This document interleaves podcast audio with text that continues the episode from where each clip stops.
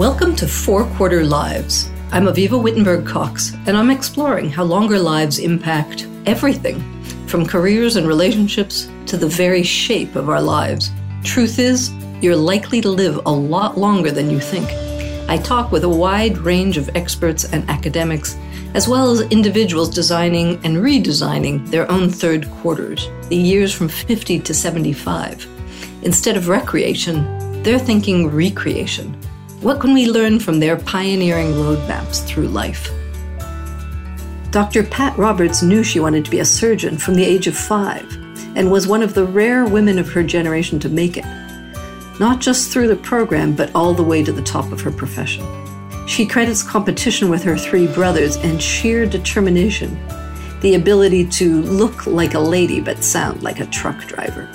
In all the ills of the macho workplace, she learned to give as good as she got and managed to have three kids in three years in her late 30s to round it out. Across her 35 year career as a surgeon, she rose to be the first female chair of the Department of Surgery at the Lahey Hospital at Tufts University, where her husband also worked. She always knew she wanted a second act, but was too busy with her first to think what it could be. She went to Stanford's DCI program to start exploring. So, today I'm welcoming Pat Roberts to Four Quarter Lives. Delighted to have you with us. Thanks so much, Avivah. Delighted to be here. So, Pat, you are currently in the middle of Stanford's Distinguished Careers Institute program. And so I wanted to start there by just situating you in your 100 year life. Uh, where are you at, and why and how did you pick this particular program at this particular time? Absolutely. Well, um, I had practiced as a surgeon for over 35 years, really the job of a lifetime, but not the job for a lifetime. I had always considered my second act. In fact, when I first got married, I was talking to my husband about this. And finally, a couple years ago, I started talking about my second act. And he said, I've been hearing about this for over 30 years. So please either tell me the date or just stop talking about it because I'm just tired of hearing about it. And that was really the first time that it seemed like a reality. And I started to think of what this third quarter could look like. It was totally overwhelming at first. And I talked with a lot of people. I, I, talked with a good friend of mine who was in the midst of her third quarter. I explained to her where I was and what I was thinking of. And uh, she said, Well, you might want to look at the Stanford program. What you're looking for, it sounds like they have all the components. And the Stanford uh, program in the Distinguished Career Institute is uh, built on three pillars. So, recalibrating meaning and purpose, community, and wellness. And I looked on the website and it looked interesting.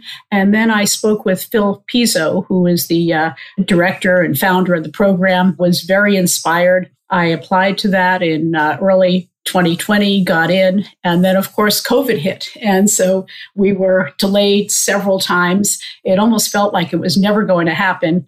But the cohort of us that are the 2020 your cohort sec- your second act kept receding on into the horizon. Oh, absolutely. Your husband must have been laughing at you. You're never going to get this second act. It's it seemed like that. But after a year we did indeed start. And in that year of delay we actually had an opportunity to meet multiple times. We had had a pre DCI program. So we really hit the ground running. And I think that was really instrumental in all of a sudden finding that all of us had 40 new friends. And just so rare to, at this point in your life, have 40 new friends. It was just fabulous. And when you were talking all these years about the second act, mm-hmm. did you talk about what it was going to be or where you might go? Or was it just this theoretical, there is another chapter? It was more theoretical. There is something else. What that was was very unclear. And I think the practice of medicine is so all consuming that it was really difficult to think outside of that box. So let's go back to the beginning before we hear about all of that first act. Where did it start? Take me back to zero. Where were you born to what kind of a family, parents, and, mm-hmm. and what was the imprint then on you of that start? So I was born in New York City in Queens, and my parents and I lived there for the first couple of years. We actually lived with my grandparents. We then moved out to Old Bethpage on Long Island, so about 25 miles east of the city. That's very modern now, a multi generational household. yeah, yes, exactly, exactly. And my dad was an electrical engineer. He worked for Grumman. He actually did some of the work on the lunar module that landed on the moon his work was always top secret, so I never got to go to work with him, as opposed to all of my friends who could go to work with their father. Mom mainly stayed home. She first dabbled in some modeling and secretarial work, but she stayed home. I'm the oldest of four children. I have uh, three brothers. And mom was quite bright. She actually skipped three grades. And then when she wanted to go away to school for college, her parents told her, no, no, no, she wasn't going away. And so she ostensibly punished them by then saying, okay, then I'm not going. So I think from that, she really uh, stressed education. And she really believed that you could do anything as long as you believed in yourself and you worked hard. And she was a pretty strict taskmaster. So uh, if you got a 99, she wanted to know what happened to the other point. If you got an A, well, why didn't you get an A plus? But education was very important. The house was very busy, very active, and enormously competitive. So we competed about everything who got the best grades, who was the best athlete, even who could get to the shower after we went to the beach to then get all the hot water. And where did that come from? Was that your mom kind of pushing you? It was without a doubt my mom pushing me and pushing all of us to excel, to achieve. From a very early age, from actually in first grade, I decided I wanted to be a surgeon. My first grade teacher brought in a cow's heart. I don't know why, but I was fascinated by the anatomy. And I, I then started telling people I was going to be a surgeon. And my mother wouldn't say if, she'd say, well, when you're a surgeon or when you're in medical school. So there was this continual positive reinforcement. And I was very focused toward that goal. So when I went to college, I went to Boston University, which had a six year program combining four years of college and four years of medical school in six years. We went over the summers. And to me, that was very appealing because it cut out two years. And that was a little bit of a theme to be very goal oriented, to constantly be looking at Get the there end fast. result. Get yep. there fast, exactly. So come 25, end of first quarter. Did you get there? Where were you in? Had you finished the six years? Yeah. So come 25, I was actually training in general surgery. I graduated from medical school at, at, age 24, and I went to Boston City Hospital, an inner city hospital. We saw lots of trauma, lots of gunshot wounds, stab wounds. It was kind of the height of the drug wars in the 1980s. And it was really just a fabulous experience, a very intense experience. The practice of surgery at that time and training was very different. We were on call every other night, so spending over 100 hours a week in the hospital. You know, the joke was the only thing bad about being on call every other night was that you missed half of the good cases. Things have, have thankfully changed, but it was really wonderful. I love the practice of surgery and love the people that I worked with.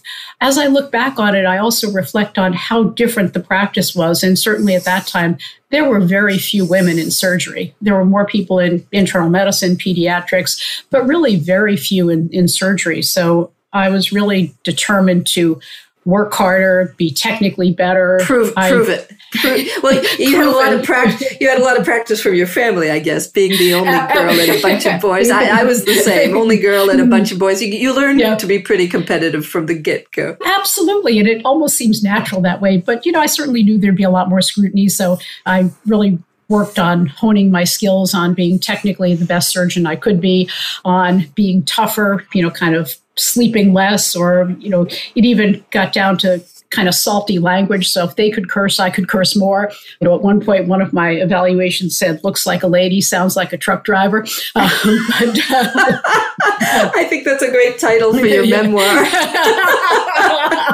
Looks like a lady and sounds like a truck driver.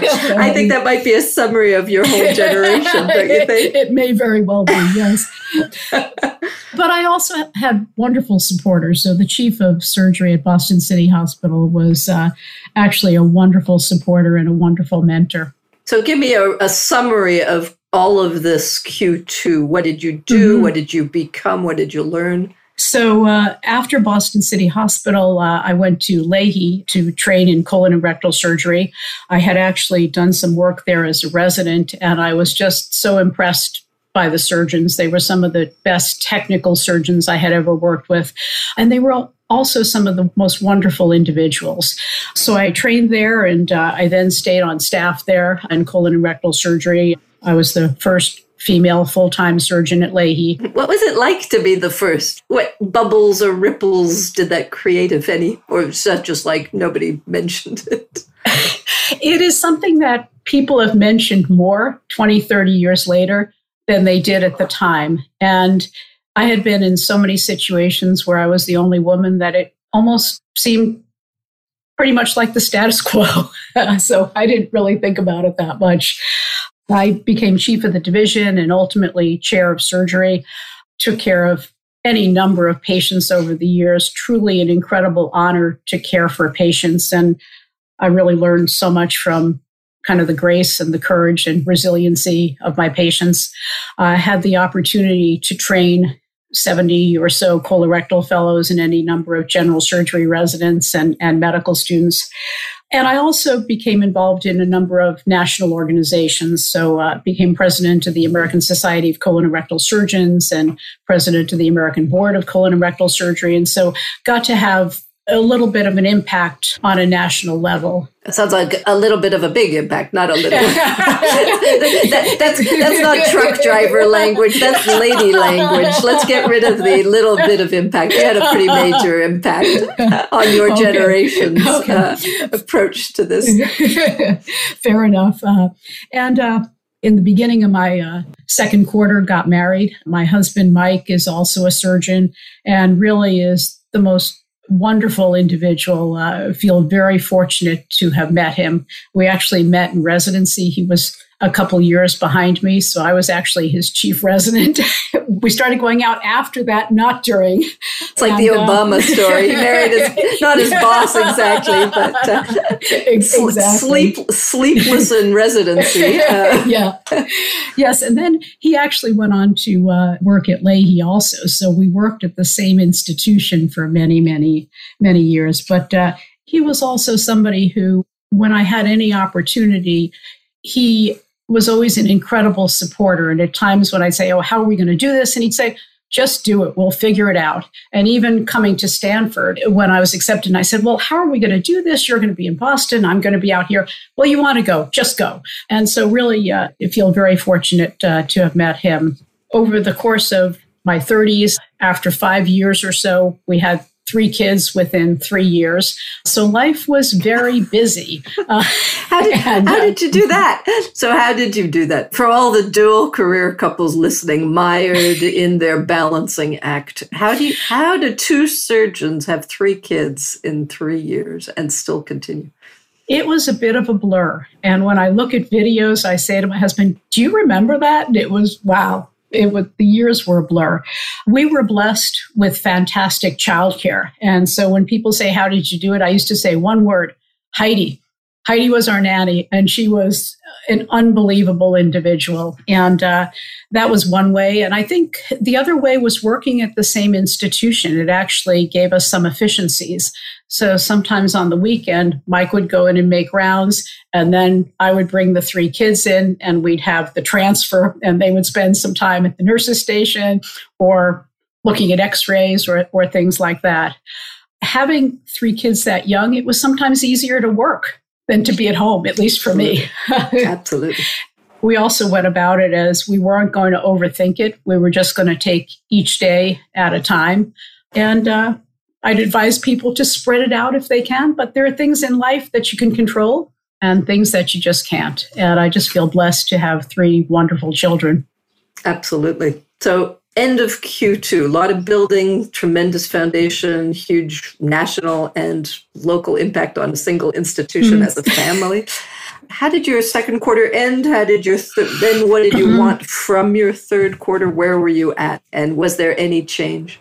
I was still a little nebulous in terms of exactly what I wanted, but I also knew that I couldn't figure out what the third quarter was going to entail while I was still in the midst of the second quarter. So the practice of surgery, being chair of the department, was so busy that I felt like I couldn't spend, it just wasn't right for me to spend time looking at what I was going to do after that.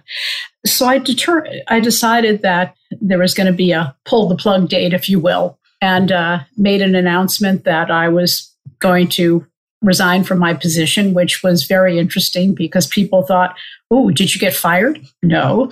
Do you have a serious health problem? No. Are you just crazy? Well, I might be, but um, and so. Uh, and what drove that? What was it you made you do that? It had been the practice of surgery for over 35 years and the sense that I wanted to do something different, but really couldn't process or think through that while I was still couldn't do the second job while I was still doing the first job. So that was some of the thinking. And how old were you? That what was that age or stage? Uh, that was 61. That 61? was 61. And the kids were gone by then or leaving? They were launched pretty much. They yeah. were all in college or grad school or working. So it was it was as good a time to do that as any time. And that was early 2020 actually 2019. And so I spent a little bit of time traveling and uh, I decided that this was going to be the gap year that I never had or the sabbatical that I never had. And then I was in the process of looking at various options and then applied to the Stanford program. With the pandemic, it gave me a lot of opportunity to think, process, and look at the next steps. I also went back to Lahey to assist with planning and workforce challenges during the pandemic, which was really a unique opportunity. So you're called back in as a kind of elder mentor to your former employer. That, and I also volunteered because I had an enormous number of trips, meetings, talks scheduled, and overnight everything evaporated. And I thought, what am I going to do? And so that was really a, a wonderful opportunity to do that. As I approached the third quarter, I also looked back and everything had been so planned out. I could practically tell you second quarter where I was going to be every day. And so I was determined to allow myself to wander a little bit, to wayfare and to not navigate. So that's been one of the themes of uh, my third quarter wayfaring. I love it. It's actually a word that your colleague Mary Pearl mentioned. Is that a Stanford DCI metaphor, wayfaring? It, it is actually comes from Bill Burnett and Dave Evans and uh, the design school. So it's part of the vocabulary in designing your life where navigators know exactly where they're going and know the exact path. And in wayfaring, you have kind of a general concept. You kind of know a general direction that you're going in, but you don't know all the steps. And so it's a little more enjoying the process. So you're in prime wayfaring mode here. What's been the impact? you tell us where you are in your year, which has actually turned into a couple of years. Um, and what's been the impact and how's it landing? And are you seeing any clearer where you're wayfaring towards? So I'm actually in the last month and a half. The year's gone incredibly fast. And part of that has been starting off in the first quarter and allowing myself to wander and take whatever classes I wanted to. It's uh, really been fabulous to take classes just because you're interested in them. So I've tried to learn Spanish this year. I've tried to get out of my comfort zone and uh, try different things. Doesn't it make you feel like a kid again, that sort of thing? Oh, it absolutely does. And uh, one of those, gee, I wish I could have done college at this age or gone back to doing school again. It's uh, it's really been a wonderful experience, and really has impressed me how much college has changed since I was in school, and so many more resources, so many more interactive discussions. It, it's really been great. And I've also looked at. Uh, I didn't become a surgeon in one year. And so I don't know that I'm going to know exactly what I'm doing in one year. And some of the things that I've looked at is over the years, I've enjoyed teaching, I've enjoyed mentoring, advising, and things. And so I have an opportunity in the fall to come back to Stanford to teach uh, in a health policy class that I'm looking forward to. I've continued to uh, mentor and advise a number of young surgeons and uh, gotten involved in a uh, healthcare system board where I chair the uh, quality and safety committee. So that's a little bit of what the future looks like. So very classic third quarter kind of giving back generativity and systems impact with the knowledge and experience gained. Yeah, and, and, you know, as I look back, I feel enormously uh, lucky to have met the people that I've met and have the opportunities that I've had, and feel very committed to uh, giving back. And just on the dual career couple side, your your husband, I, is he shifting or is he continuing? I think on his own path?